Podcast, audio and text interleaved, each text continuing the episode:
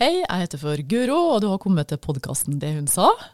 Og i dag så syns jeg det er litt skummelt å sitte der, fordi at eh, Margaret er ikke her, og jeg skal snakke om sex som podkastvert eh, alene her i studio. Og jeg tror det skal gå bra, altså. For sammen med meg så har jeg med meg sexolog Gunhild Næss. Velkommen, Gunhild. Tusen takk. Det er bra du er her sammen med meg, så jeg slipper å sitte og snakke alene om dette temaet. Ja, jeg har gleda meg til dette. Ja, så bra. Vi hadde jo da en podkast om dette temaet i august, og vi syntes det var så artig og viktig, og kanskje bidra til å bryte te- tabu, tabuer rundt uh, seksualitet og seksuell helse, at vi ønska å gjøre mer om dette temaet. Men første gang jeg så deg, så var det på et bilde i Kvinner og klær.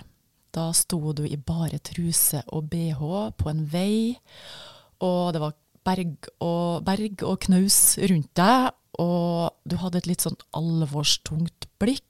Samtidig var det litt sånn sexy, det blikket ditt. Og så lot jeg da øynene mine gli ned på magen din, og der så jeg et stort arr. Hva er det som har skjedd med deg? Det er et eh, operasjonsarr etter kreften som jeg har hatt. Um, jeg har hatt eh, Jeg fikk eggstokkreft i en alder av 24 år, eh, som er ganske ungt for å få denne type kreft. Um, så det Ja, det er jo mitt arr uh, fra denne kreften som jeg har hatt. Og når du var 28, så fikk du et eh, tilbakefall og måtte operere igjen, og fikk et arrbarre, har jeg sett at du eh, snakker om. Ja, for første gang når jeg opererte som 24 år, da, da gikk arret fra eh, rett over navlen og ned.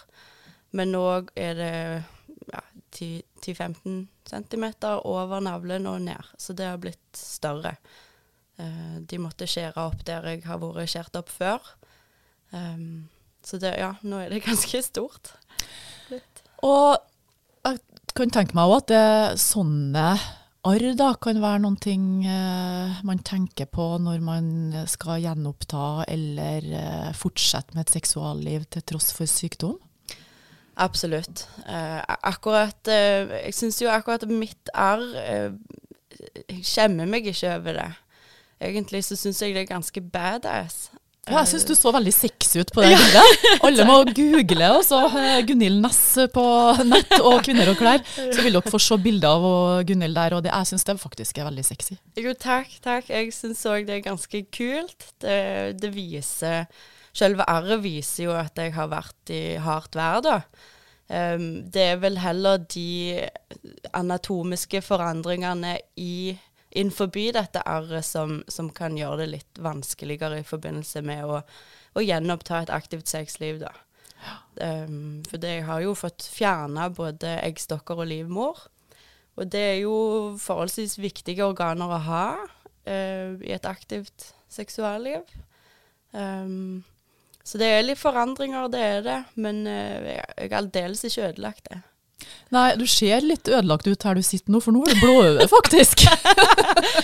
Ja, jeg har uh, fått meg en liten blåveis. Jeg var litt bekymra når jeg skulle komme inn her i dag. Du kom deg inn på Stortinget uten problem, og her sitter du, men uh, Og blåveisen, det, det var vel et uh, surfbrett? Det var straffebrett. Ja. Hvis ikke, så, du, har- hvis ikke jeg har trodd på det og sett bilder av at du faktisk er en aktiv surfer, så måtte jeg som tidligere politi ha stilt noen oppfølgingsspørsmål. Nei, dette var jo faktisk bare Det var jeg som måtte, måtte surfe litt før mørket her om dagen, og så trynte jeg på den ene bølga. Og så kommer du opp til overflaten igjen, og der kommer eh, longboardet i eh, full retur. Rett på kinnbeinet her, så jeg er ganske, ganske ømme. Du, uh, Gunhild, tilbake til uh, det her uh, Eller den her første operasjonen din, da, og der du må fjerne livmor. Hva tenker du da om ditt eget uh, seksualliv og egne muligheter til parforhold? Du har vel, har vel ikke barn? Jeg har ikke barn. Nei. Nei. Hva tenkte du? Du vet hva, det var, det var liksom ut av det blå at det skulle være et problem, dette her. Eller en utfordring, om du vil. Um, det, seksualitet og sexliv, det var liksom det siste jeg tenkte på Uh, når jeg da fikk den her uh, beskjeden uh, som 24-åring. Så det var, det var ikke før dagen før eller kvelden før min operasjon at jeg fikk eh, et, et, lite hint om, eh, om, at dette kunne gå negativt utover sexliv og min seksualitet. Og så tenkte jeg hva i alle dager er det du mener? Når sykepleieren kom inn til meg og, nevnte dette. Seksualitet, mener du sex? Skal jeg aldri kunne pule igjen? Er det det du, det du mener? Og jeg kjente at uh, det, det, kom så mange spørsmål um, som jeg ikke fikk besvart. da, For at, hun snudde jo på hælen og gikk ut før jeg fikk summa meg. Um, og så og, og, da lå jeg egentlig bare og tenkte at eh, å nei, denne operasjonen har ikke jeg lyst Jeg har ikke lyst til å gjennomføre den, hvis det betyr at jeg aldri mer kan ha sex. Um, men, men, jeg gjennomførte den, og, og, gikk jo i lange tider og lurte og funderte og, og hadde en sorg over dette her, for jeg fikk jo aldri jeg fikk jo aldri snakket om, snakket om det, rett og slett. Um, så du trodde at du måtte legge seksuallivet ditt på hylla? Det var det inntrykket jeg fikk. Ja. Uh, og jeg hadde, jeg var jo ikke Jeg hadde jo ikke all verdens erfaring. Jeg var 24 år og hadde jo debutert seksuelt for en del år siden, men jeg hadde jo aldeles ikke noe vanvittig mye erfaring, liksom. Så det var det jeg tenkte. men var det sånn at du da levde som en uh nonne, da, i de årene som kom? Ja, altså jeg må ærlig innrømme å si at jeg var, jeg var, redd for å få mine For å få dette bekrefta. For jeg hadde jo fått inntrykk av at jeg, ja, jeg kunne jo aldri ha noe deilig sexliv mer. Så jeg, jeg, var redd for at jeg skulle få dette bekrefta. Så det gikk en god stund før jeg i det hele tatt tørte å, å prøve ut min uh, nye kropp. Ja, din nye kropp. Ja, i hermetegn. ja. Ja. Og når man fjerner livmora, så går man vel sikkert i en slags overgangsalder også? Ja, når du fjerner eggstokkene, så gjør du det. Eh, og livmor òg. Eh, og da kan du jo ikke få barn. Eh, du fjerner jo egentlig hovedprodusenten av kjønnshormoner, altså østrogen og testosteron, eh, som gjør at du havner i en overgangsalder. Eh, og det som de da pleier å gjøre, er at de hiver deg på østrogenpreparater, sånn at du skal få slippe dempe disse symptomene og, og plagene som kan komme av eh, å være i overgangsalderen. Og det fikk jeg. Ja. Og nå, ja, nå gikk du da ei tid i kloster, ja.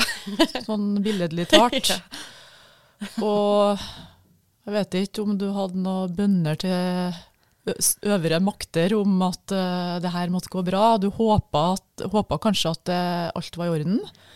Eller uh... Ja, altså Mye som skjedde på denne tida. Um, um, jeg hadde jo Jeg har alltid kunnet eh, sparre med min mor, f.eks., om ting. Til og med sånne her intime ting. Uh, som sexliv og, og, alt som har med det å gjøre. Men, men hun var sjuk uh, sjøl. Og ble liksom litt forandra, så jeg hadde ikke min sparringspartner og min, min bestevenn i henne. Uh, så jeg gikk egentlig rundt uh, med disse tankene i hodet helt alene.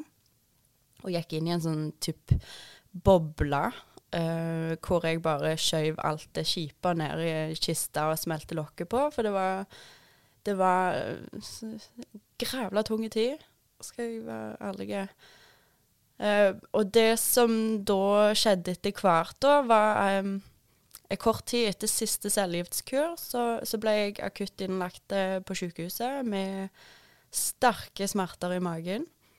Eh, hvorpå de, de, trodde jo at det gjerne var et, um, et hissig tilbakefall allerede da.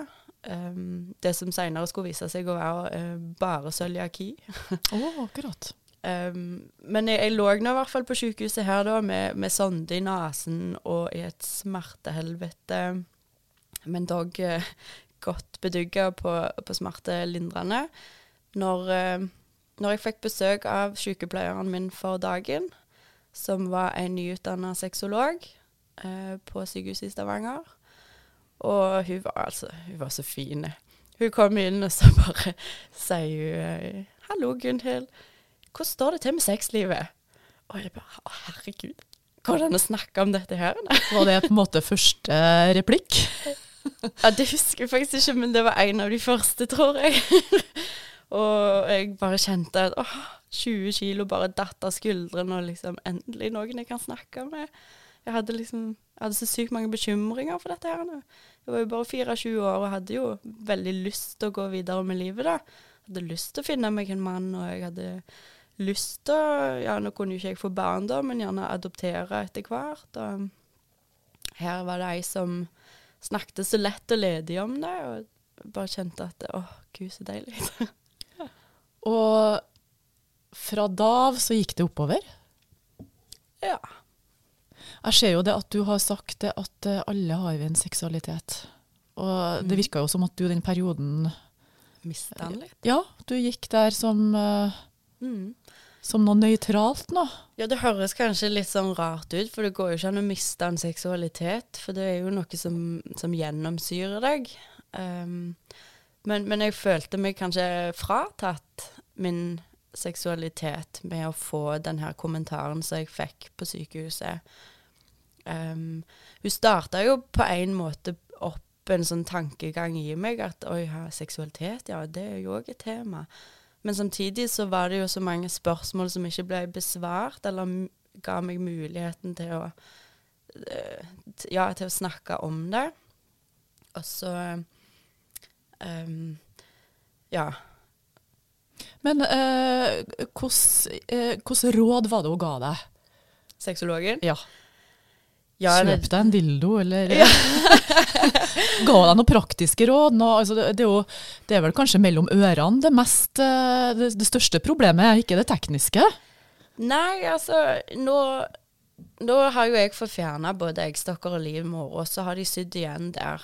Um, sånn at det eh, Det som hun nok ga meg Hun ga meg litt som verktøy. Hun ga meg muligheten til å sette meg ned og faktisk bare snakke om mine bekymringer.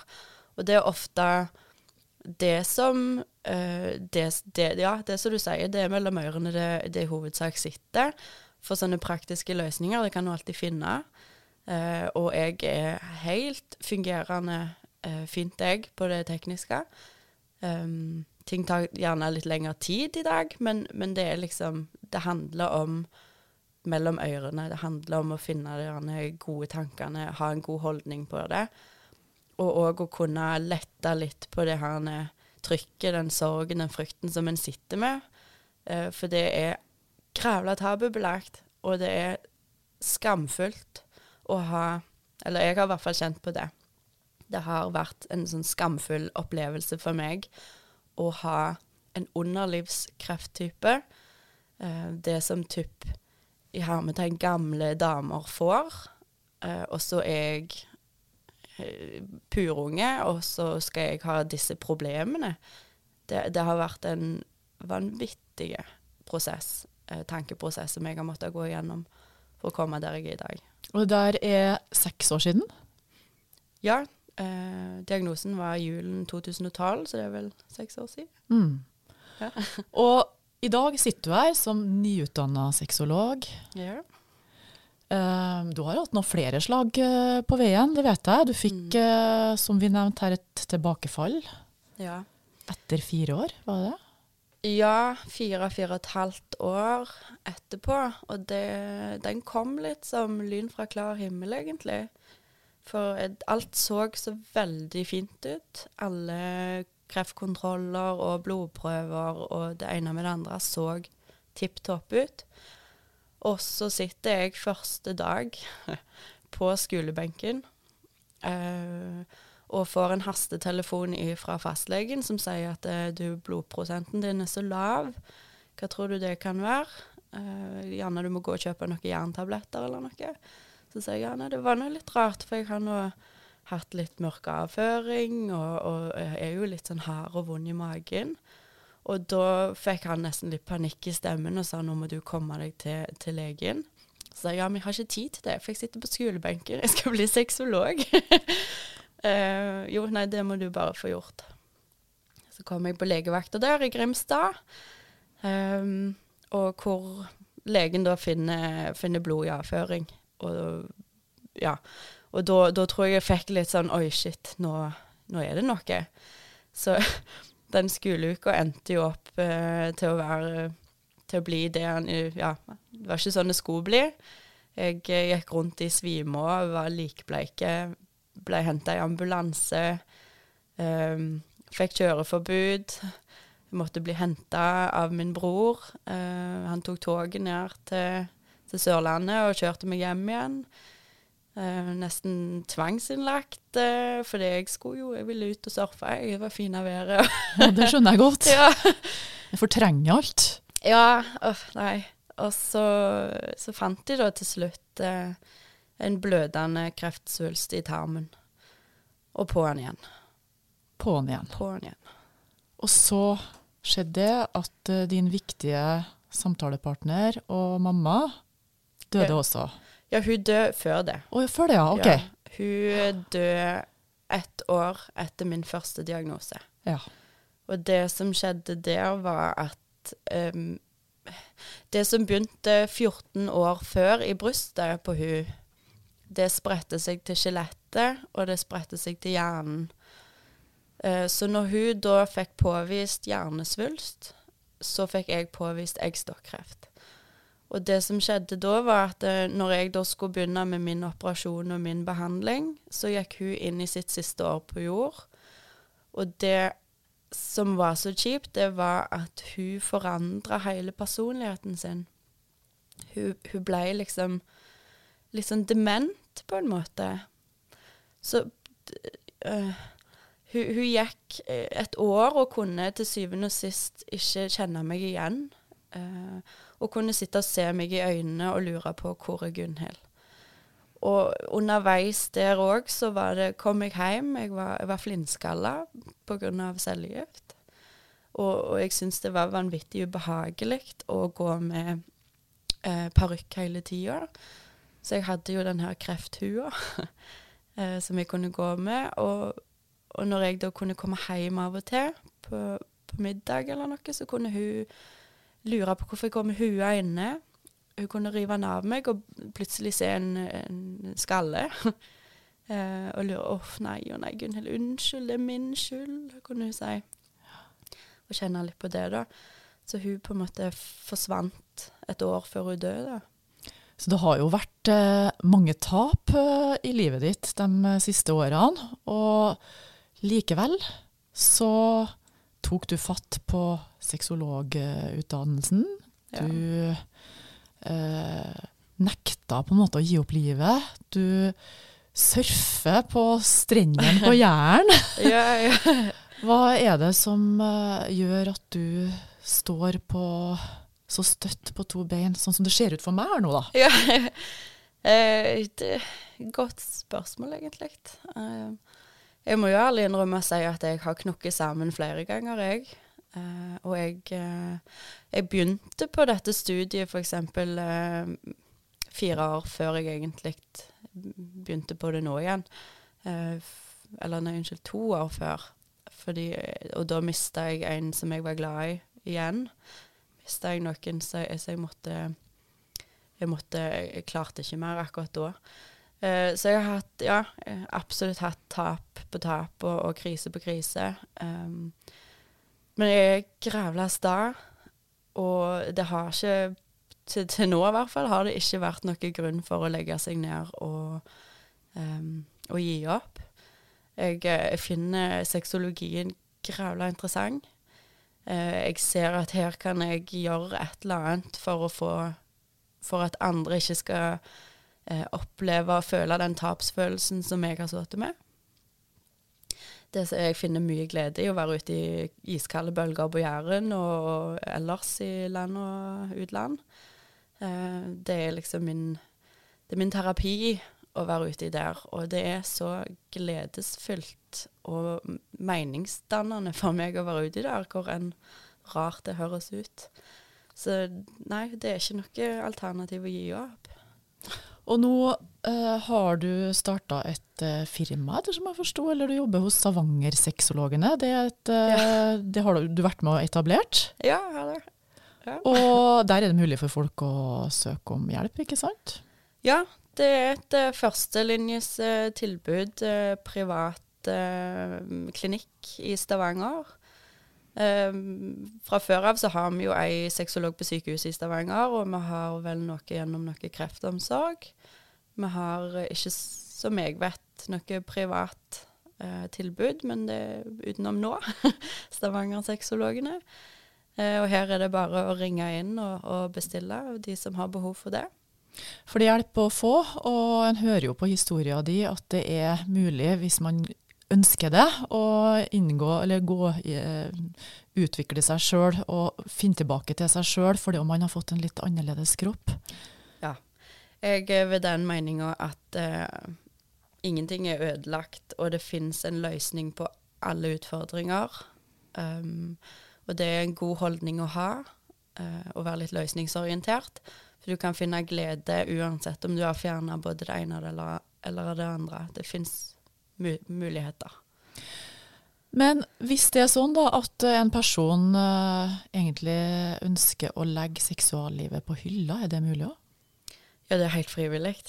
Ingen som sier du trenger å være aktiv. Det er helt opp til deg. Um, det, Men det er jo som du sier, at vi er seksuelle vesen. At alle har en seksuell helse, sier du. Nå innleder jeg jo denne podkasten med å si at eh, vi skulle snakke om sex. Og eh, jeg vet jo at du har prøvd å vektlegge det at eh, alt dreier seg ikke om sex heller. Det er snakk om at alle har en seksuell helse. Mm. Eh, hva mener du med det? Ja, godt Hva er forskjellen på sex og seksuell helse? Ja, altså, altså det, Ja, jeg, jeg blir litt sånn forvirra av alle disse her sexordene. Eh, og jeg har prøvd å Jeg har f.eks. prøvd å, å lage sånne tankekart utover hva, hva betyr seksualitet. Eh, hva betyr sex? Hva betyr seksuell helse? Og det, min forståelse av det, at det, seksualitet på en måte er et sånn paraplybegrep. Hvor f.eks. sex og samleie og attraktivitet og femininitet og det er unna. Det er jo noe som gjennomsyrer deg helt. Det er liksom deg, din identitet. Og sånn som jeg da har tenkt, er at det, seksuell helse er når du føler mestring og glede over disse tingene. Altså du har en, et sexliv som du, du kjenner glede over, og du føler at du mestrer, da, da opplever du seksuell helse på dette punktet. Det er sånn jeg tenker. Mm. Um, Og du behøver kanskje ikke nødvendigvis ha en partner heller for å ha et seksualliv. Å nei, nei, nei. Det er fordomsfullt. Ja, ja. jeg kan nyte det alene. Hvis du har lyst. Ja. Og du kan gi gode råd om det hvis folk eh, oppsøker deg og Stavanger-sexologene. Ja, jeg håper, jeg håper de liker de rådene jeg kommer med. Jeg er i hvert fall eh, relativt godt inne i faget, og, og eh, ja, det jeg ikke kan svare på, det kan jeg finne ut av, tenker jeg. Mm. Ja. Så eh, har vi jo sykehusene. mm. Og nå sitter du jo overfor en politiker her nå, Ja. som uh, er opptatt av å få gode ideer til hvordan ting kan bli bedre. Og du ble jo nesten fratatt håpet om å få et godt seksualliv på sykehuset, ettersom, uh, Mm. ettersom sånn, eh, som jeg forstår det. Mm. Hva tenker du at vi politikere kan gjøre, og hvordan kan eh, sykehusene eh, forholde seg til personer som får kreft og andre typer sykdommer? Um, jeg har jo et veldig håp og en liten forventning, må jeg ærlig innrømme seg, at sykehusene etter hvert uh, ganske kjapt er nødt til å opprette stillinger til sexologer. Det er så mange som jeg snakker om, som både har kreft eller andre sykdommer, som opplever lignende ting som jeg har følt. og Den her tapsopplevelsen, at shit, kroppen er forandra. Um, de har hatt store inngrepen og, har behov for litt eh, rådgivning, veiledning i å komme seg i gang igjen. I hvert fall de som ønsker å ha et aktivt sexliv. Og da er det Da syns jeg det er kjipt at de ofte er nødt å ty til å gå til private aktører. Um, dette er ikke nødvendigvis et regulert felt i dag. Det vil si at du, du kan ende opp med å, å, komme til en sexolog som verken har utdannelse, uh, kunnskap eller uh, ja, forskjellig prisnivåer. For det er ikke noe beskytta tittel i dag? Nei. Uh, skal du til en spesialist i, i sexologisk rådgivning i dag, så, så, um, så finnes det og de er, de er beskytta, men de, det er en vei å komme der til i dag. Så nå, når jeg har gått ut fra eh, Universitetet i Agder med min etterutdannelse i sexologi, så må jeg gjennom flere punkter for i det hele tatt å kunne søke um, den, det som heter eh, Nordic Association of Clinical Sexology. NAX, har jeg hørt. NAX, ja. Eh, og da kan jeg søke om å få autorisasjon gjennom der. Uh, men for å komme dertil at jeg kan begynne å søke, så må jeg ha en del uh, klinisk praksis. Jeg må ha mye veiledning, osv., osv. Så, videre, og så, så det Vi er veldig få, eller jeg er jo ikke der ennå. De er veldig få NAX-godkjente sexologer i dag. Um, så jeg har et håp om at um, sykehus rundt om i Norge og ellers i den offentlige helsetjenesten skal opprette sexologiske stillinger, sånn at kreftpasienter eller andre eh, pasienter kan få komme til en sexolog. Mm. Og ellers så er, hvis eh, den sexologen som uh, man søker opp på har på en måte kvalitetsstempelet NOx, så det er det en bra greie. Ja. Man kan knytte vedkommende opp mot akkurat den her uh, ja egen autorisasjon, da kanskje. Ja, og de det. kan du finne. Det fins en liste på NFKS sine hjemmesider, altså Norsk forening for klinisk sexologi. Nå må jeg tenke om jeg sa det riktig. Mm. uh, de finner du på ei liste der, uh, en liste over alle NAX-godkjente sexologer i Norge, fylke for fylke. Anbefaler hvis en ønsker sexologisk hjelp, å sjekke der. Ja. Da vil jeg si til alle lyttere her at det er hjelp å få. Uh, har du hatt sykdom, så behøver du ikke å legge din seksualitet på hylla. Uh, har du mangel på lyst av andre grunner, så behøver du ikke å gi opp av den grunn. Alt som kreves, er en vilje og et ønske. ikke sant? Mm. Jeg skulle til å avslutte nå, men så kom jeg på en ting til. Det var, er partnerne. Yeah. Uh, jeg går ut ifra, Man kan jo ha et seksualliv alene, som du sier, men så er det ofte en partner inne i bildet her òg. Mm. Og eh, hva vil du si til en partner som opplever at eh, kona eller mannen får en sykdom som kommer til å ha en konsekvens for seksuallivet? Eh, da vil jeg si at dere må være en god støtte for uh, vedkommende. Uh, det er kjempeviktig. Um, for, for uh, statistikken i dag er faktisk ganske dyster på, på, ifølge, på um, når en partner får, uh, får en sykdom. Skilsmissestatistikken ja, er ganske akkurat. stor. Og spesielt faktisk når uh, dama blir syk. Det er ganske, um, ganske mørke tall der. Men jeg vil bare si at det, be om hjelp før det blir for gale, for, for det er mulighet til å ha et vanvittig bra og deilig seksualliv selv om det har en skade har skjedd pga. sykdom. Eller så Sånn sett så kan man også se for seg at uh, når man skal opereres da og kommer på sykehuset, så er det en sånn veiledning fra en sexolog for paret. Ja. Opp rundt, uh, rundt, den situasjonen man uh, kommer inn i når det gjelder seksualitet. Endringer man må gjøre, og kanskje mm. hjelpemidler man mm.